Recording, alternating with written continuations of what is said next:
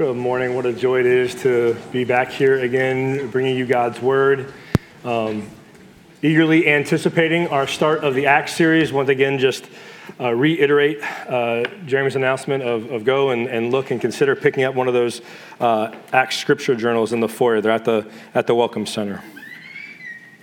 All right. Uh, in, in, my studies this past week, I, I came across this comment there are two kinds of Christians those who like to give correction and do it often, and those who are scared to do it and just never do it. He goes on, the, the irony is both kinds of Christians are prone to sin. Those who enjoy giving a good correction are usually the least qualified to give one. While those who would rather do it, rather do almost anything else are often the very people who would serve the body best with their correction. Here's my takeaway giving correction is fraught with peril. Uh, look, the reality is, at best, we have two Christians that are involved, right? So we have two folks who have the, the Spirit indwelling them and empowering them to, to godliness, and yet still two folks who are struggling with remaining sin.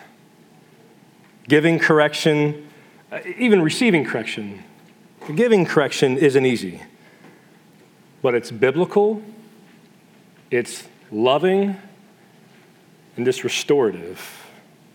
Now, there are many wise and well written articles and books on the topic of why correction, when to give correction, how to give correction. But what I want us to focus on this morning is, is how to frame correction. Now, most certainly, this, this does have to do with the how to give correction, but I want to make this distinction how to frame correction because I want us to see that there's, that there's something that should come before we ever give a word of correction.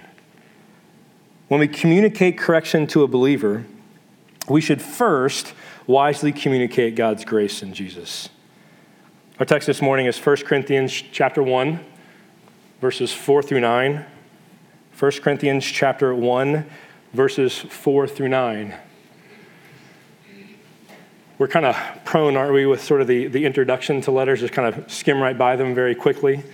And uh, they are also uh, intentionally written and uh, inspired by the Holy Spirit for the, the good of God's people. So we're going to look at the beginning of this letter. While you turn it, let me give you just a little background. This, this letter is largely a massive correction. This letter is, is, is largely a massive letter of rebuke. The church in Corinth is a mess. Their issues were serious, their issues were many. Here's just a sampling of all that Paul will be uh, talking to them about. They are a deeply divided bunch. There were multiple factions, two was not enough. They had been led astray by human wisdom and were drifting away from the gospel. They were tolerating, not disciplining, sexual immorality, a kind, as Paul writes, that's not tolerated even among pagans. Their corporate worship gatherings were an absolute disaster. Paul tells them this. In the following instructions, I have no praise for you because your meetings do more harm than good. They were dishonoring the Lord's Supper when they came together. Some were even getting drunk at the supper. They misunderstood and were misusing the gifts of the Spirit.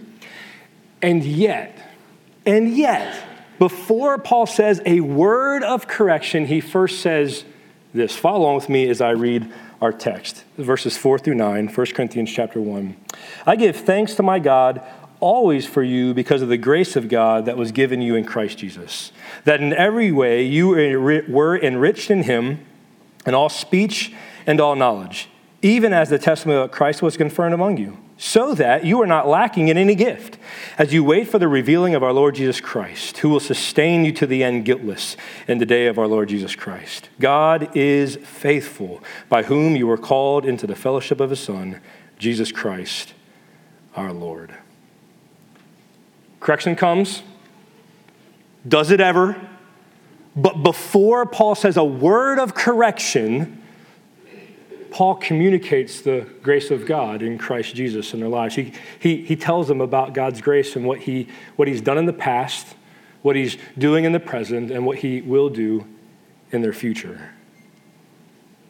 Now, look, even though Paul is, is not in one sense giving us a, a master class on how to give correction in this letter, I think if we, if we actually look back and kind of take a, a 30,000 foot view of this letter, there are some principles that we can glean about how we can communicate God's grace in Christ as we are seeking to frame correction, give correction, and what we're talking about this morning, framing correction. So, what we're going to do this morning is, is want, to, want to work through the passage just so we have a sense of what's going on. And then in that second part, I want us to look at some principles that we can glean from this passage. So here we go, verse 4. Let's reread it. I give thanks to my God always for you because of the grace of God that was given you in Christ Jesus. Man, this is amazing. Paul gives thanks for this church. Despite knowing all that he knows about this church, how is it that he is able to give thanks for this church? Well, it's, it's most certainly not because of anything that they are doing or not doing. Listen, the, the accent is not on them, but on God and his glorious grace given in Jesus. Listen, we, we must not miss Paul's perspective of this wayward church. It is, it is utterly God oriented and Christ centered. God, whether it's God the Father or God the Son, is mentioned 11 times in these six verses. Not, not once in every verse, not once is the name of Jesus not mentioned. In fact, that actually goes all the way back up, even in the first three verses as well. As we go through this passage, take note that everything comes from God and is given in Christ Jesus. Now, the purpose of God gifting this grace isn't what we normally think, and that is saving grace, though that is a grace that is gifted by God as well. Here, the purpose of Paul giving grace, gifting grace, we read starting in verse 5 that in every way you were enriched in him in all speech and all knowledge, even as the testimony about Christ was confirmed among you. Verse 7 so that you are not lacking in any gift as you wait for the revealing of our Lord Jesus Christ. Uh, the grace that was given to this church was the enrichment of, in every way, they were not lacking at all, grace gifts. It's important to note here that Paul is speaking about the, the church corporate, not, not the individual believers. And we talked about this last week. The, the you here is you all. Here's, here's the point, as one commentator puts it. If we're to know the faithfulness of God's blessing, if we are to experience all the gifts of His grace, which are ours in Christ, it has to be together in fellowship. No individual Christian can claim to be not lacking in any spiritual gift, as chapters 12 and 14 make abundantly plain. Now, what Paul normally gives thanks for in a church are things like love and faith, or maybe their partnership in the gospel, but, but here he specifically mentions speech and knowledge. Speech and knowledge two, two things. Paul says in verse 6 that while he was still establishing this church through the proclamation of the gospel, that, that these gifts were evident. They were already manifest amongst them, and they, they, they serve two purposes. They serve to not only give evidence of God's past saving work, but they also served as evidence of God's active and ongoing saving uh, uh, grace in their life. Second, these uh, speech and knowledge, these, these, are the, these are the, the same gifts that he will later correct them on for their misunderstanding and misuse of. So, what's the, what's the takeaway with that? Well, the, the problem lied not in the gifts, but in the attitude and usage of the gifts. Right? Paul didn't, they were, they were messing these things up. And yet, Paul didn't dismiss the gifts, and nor did he dismiss God's grace in gifting them. No, he, he redirects, he reorients the Christians, uh, the Corinthians' perspective of the gifts on God who gave them and his usage, his purpose for them. We see that in verse 7. Paul says they're good for the body as they wait for Jesus' return or until they go home to be with Jesus. Paul's not done framing this God oriented, Christ centered perspective about the Corinthians. He continues verses 8 through 9 who will sustain you to the end, guiltless in the day of our Lord Jesus Christ. God is faithful, by whom you were called into the fellowship of his Son, Jesus Christ our Lord. Now, isn't Paul's confidence in their future guiltlessness remarkable in light of all that they are clearly guilty of? Well, it's actually unremarkable when we see that Paul's confidence is not derived from anything in the Corinthians, but his confidence is in the God who called them.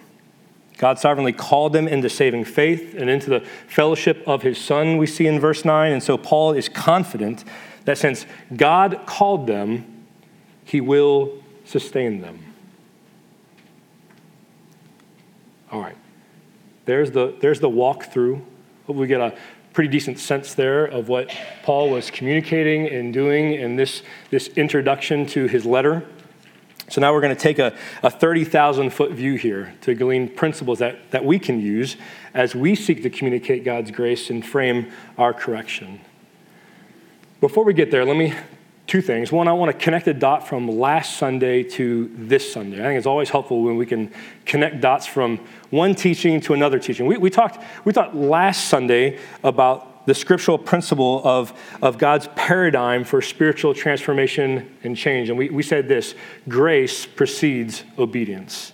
Because grace precedes obedience. And what we're seeing here is Paul entering into God's paradigm for change. He too is giving grace preceding a call to obedience.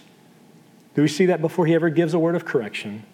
Before he ever calls them to things that they're supposed to consider and do and change and obey, there is there's grace.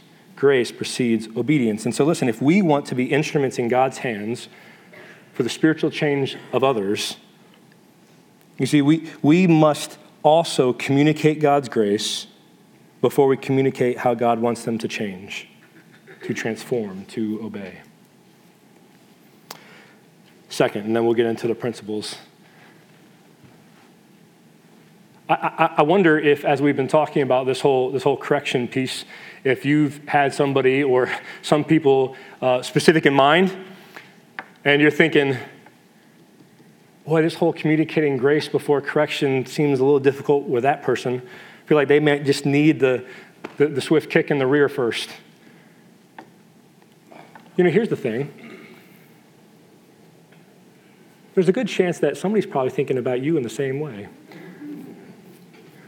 You know, but, but serious, if there is grace for Paul to communicate grace before he gives correction to this church, there must be grace for us do the same.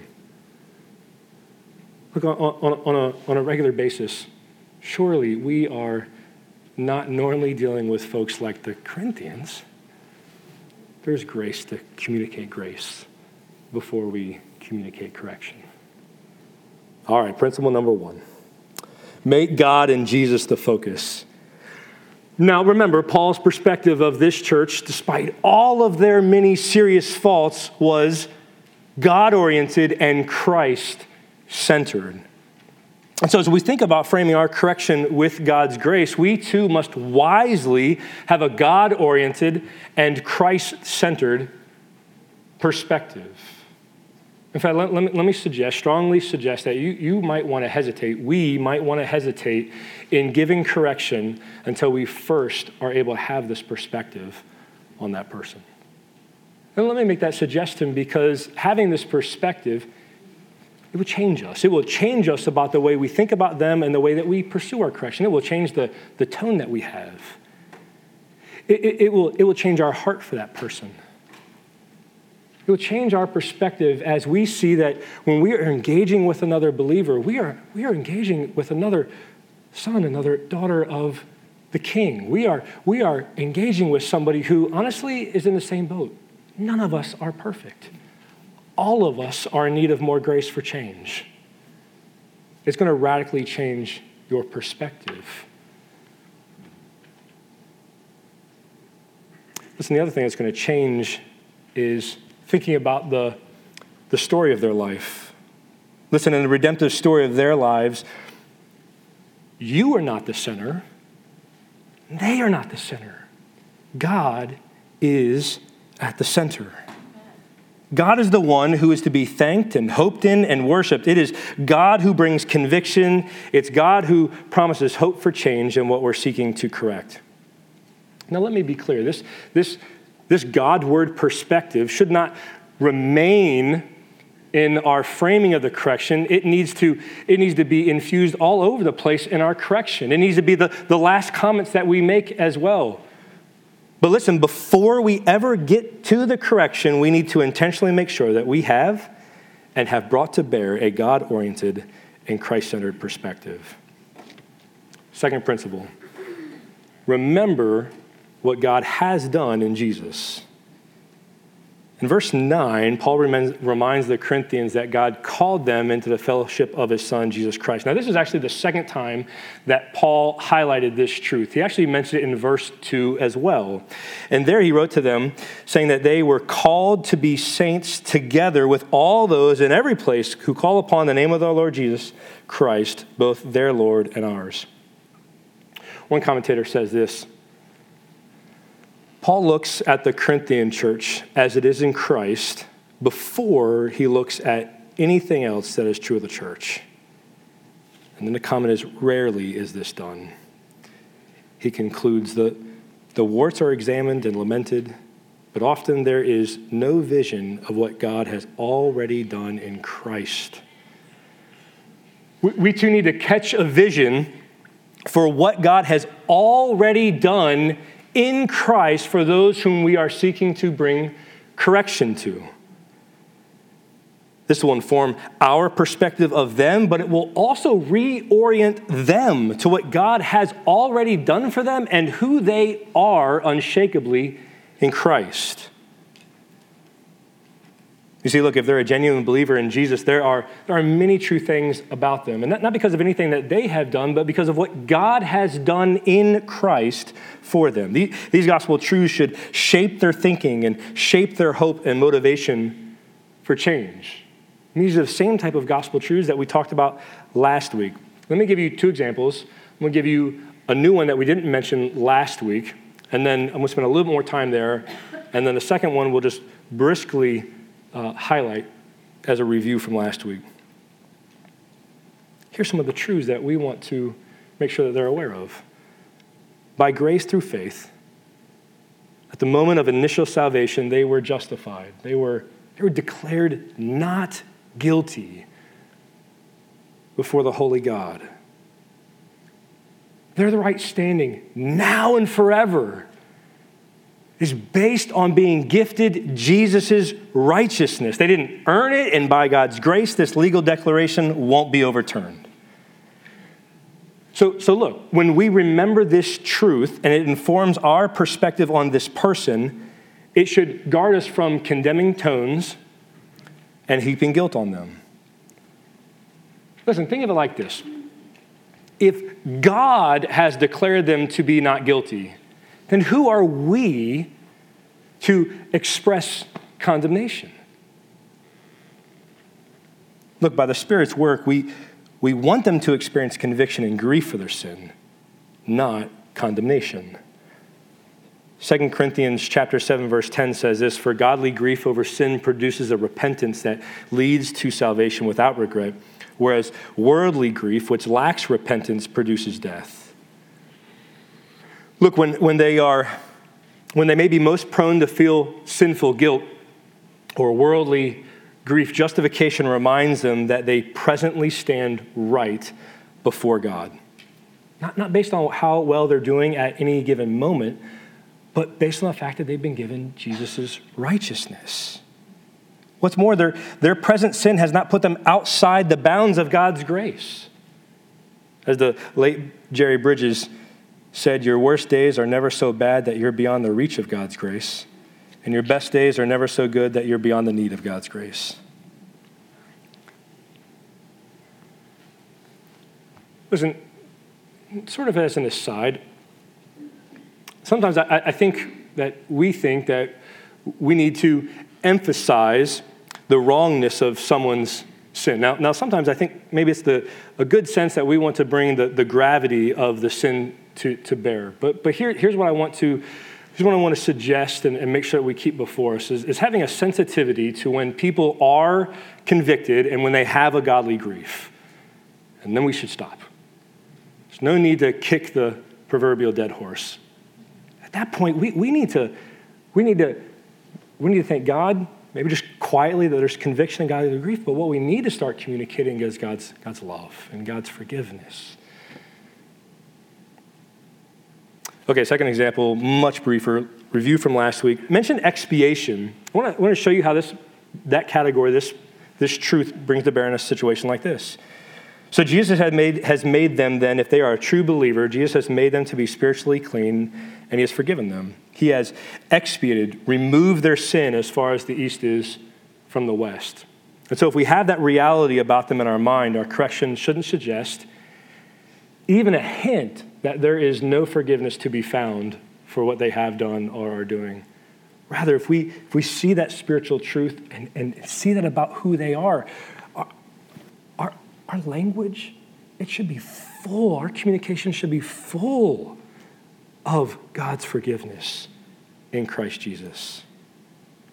And as they're reminded of this reality, it should encourage them to be quick and eager to go to God, confessing sin, repenting, knowing that God has forgiven them and is eager to forgive them in Christ. As we think about framing our correction with God's grace in Jesus, we should remember that God, what God has already done for them in Jesus. Third principle show what God is doing in Jesus. Remember in verse 4, Paul gave thanks to God for them because of God's grace in their lives, and he points out very specifically two evidences of grace, right? There was speech and there was knowledge. And showing these evidences of grace was meant to, to encourage them by giving credence of God's prior saving grace, but also of showing that God was actively involved in their life. You see, friends, we'll continue to mo- motivate others by grace when we recognize and show where God is at work in their lives. Far, far too many of us, right, are far more aware of God's absence than we are of his presence. Far, far too many Christians, yes, we can all be prone to be far more aware of our sin than of God's grace in our lives. Listen, we, we will wisely motivate others by grace as we help them to see what God is doing in their lives. This takes effort on our part. We're going to need to intentionally consider evidences of grace in the lives of those that we're seeking to bring correction to. For many of us, this is not easy, right? One, one reason or another. For many of us, seeing God's grace in other people's lives is just difficult. Now, now, some of us, we have to think deeply about this. Some of us, we are just simply prone to seeing people's deficiencies more than we are to seeing God's grace in our lives. But for many of us, it's just, we're just, it's just difficult, whatever reason. How do we do that? The easy place to start is familiarizing yourself with the fruit of the Spirit and the gifts of the Spirit. I want to encourage you to, to familiarize yourself. If you want to grow in being able to encourage others by showing evidences of God's grace in their life, familiarize yourself with the fruit of the Spirit and the gifts of the Spirit. Here's why you want to do that because when you see these things, the fruit of the Spirit and the gifts of the Spirit in other people's lives, you are seeing God's activity. Let's think about this. You see the fruit of the Spirit, you see love, joy, peace, patience, and the rest, and you, you see that in somebody's life. That is a fruit of the Spirit, not a fruit of them, not a fruit of you or me. So we would do well to encourage them with those evidences of grace. Now, don't be shocked that where God is at work, where they're gifted, is also maybe where they need some adjustment. That's what it was for the Corinthians, but don't shy away from that, just like Paul did. Don't shy away from that, but redirect them to God who has given the gifts and the purpose to which God wants to use the, the, for those gifts to be used. Listen, we want to point out evidences of God's grace in someone's life because here's the encouragement it lets them know that God is still at work. Here we are in the context of, of, of about to be telling them some, some hard things. And it, and it may feel or look bleak. I, I don't know the situation, right? But we, we, can, we can think this out. And to show them evidences of God's grace is to encourage them God hasn't left you, He's not done with you. What's more, He is actively at work in you. Friends, we, we want to encourage. We want to encourage. Look, one of the things that we should enjoy most is watching others come to awareness of God's activity in their lives. Our final principle we glean from Paul for communicating God's grace in Jesus is to point forward, point forward to what God will do in Jesus. Verse 8, Paul writes, God will sustain you to the end, guiltless in the day of our Lord Jesus Christ. Look, we, we would be wise before we ever say a word of correction that we say a word of hope as we point forward to the promise of God to finish what he started. This is the, this is the same sure promise that Paul gave to the Philippian church in Philippians 1 6, where he wrote, God, who began a good work in you, will bring it to completion at the day of Jesus Christ. Look, the, the Corinthians' present situation bad, terrible. But Paul's confidence for them to sustain guiltless to the end is not in their faithfulness, but in God's faithfulness to finish what he started.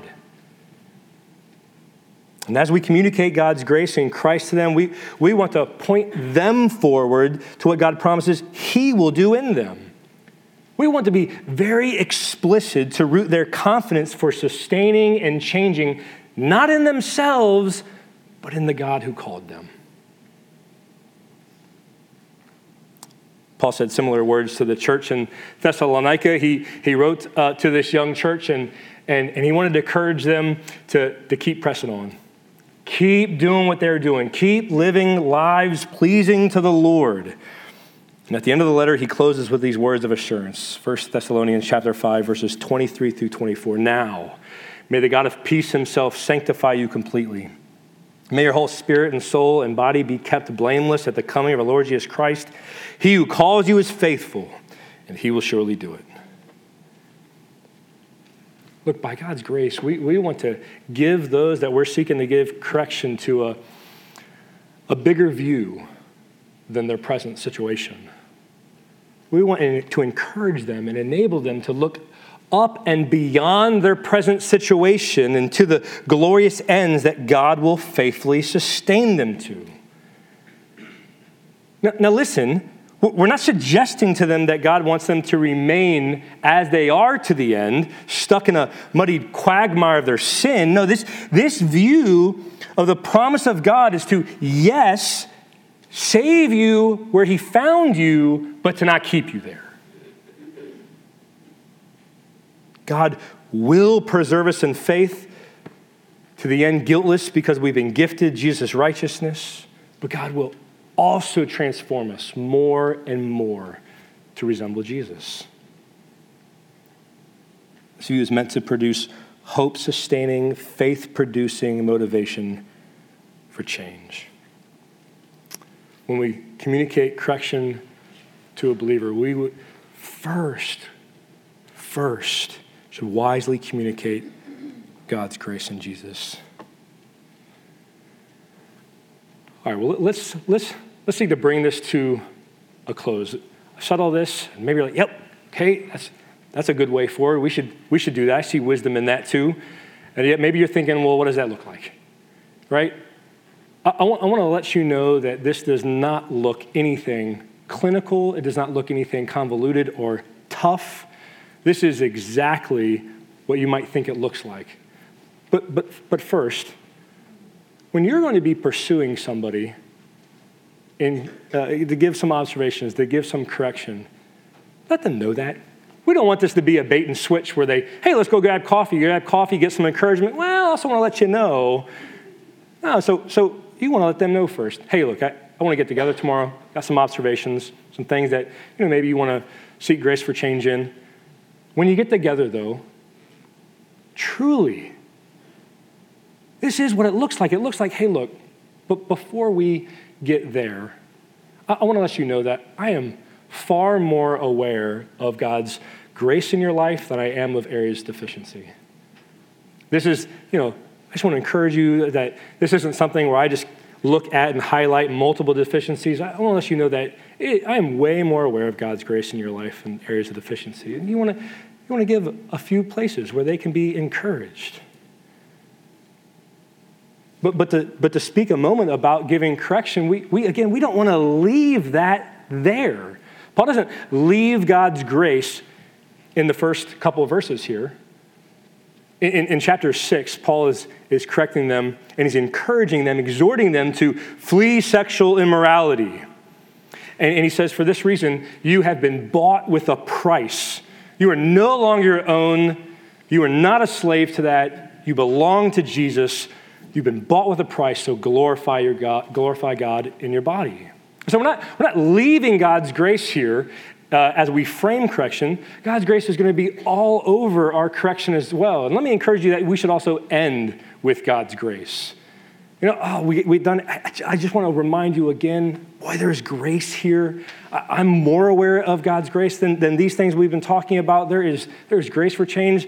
I, I pray that God would use me to, to help as well. Look, when we leave, we, we want them to be far more aware of God's grace than of whatever it is that we're bringing to bear.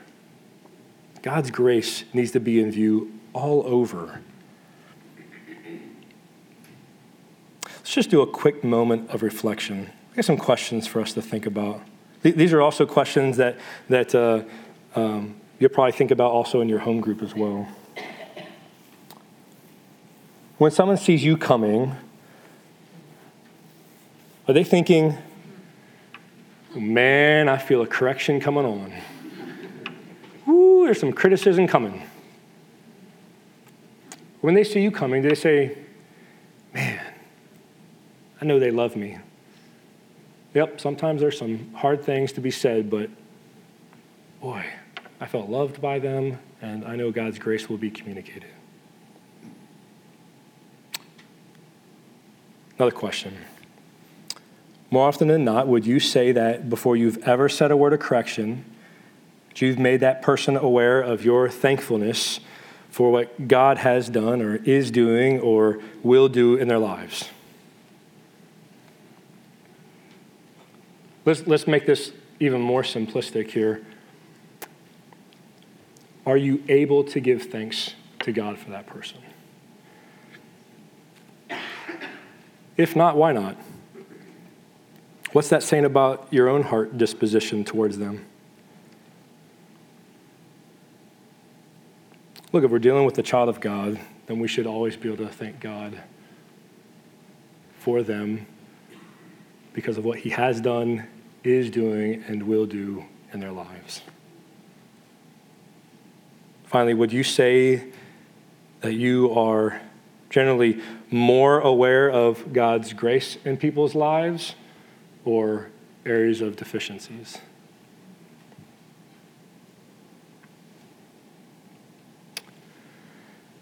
Let me say it again. If we want to be instruments in God's hands for the spiritual change of others, we must communicate God's grace of done before we communicate God's grace of do.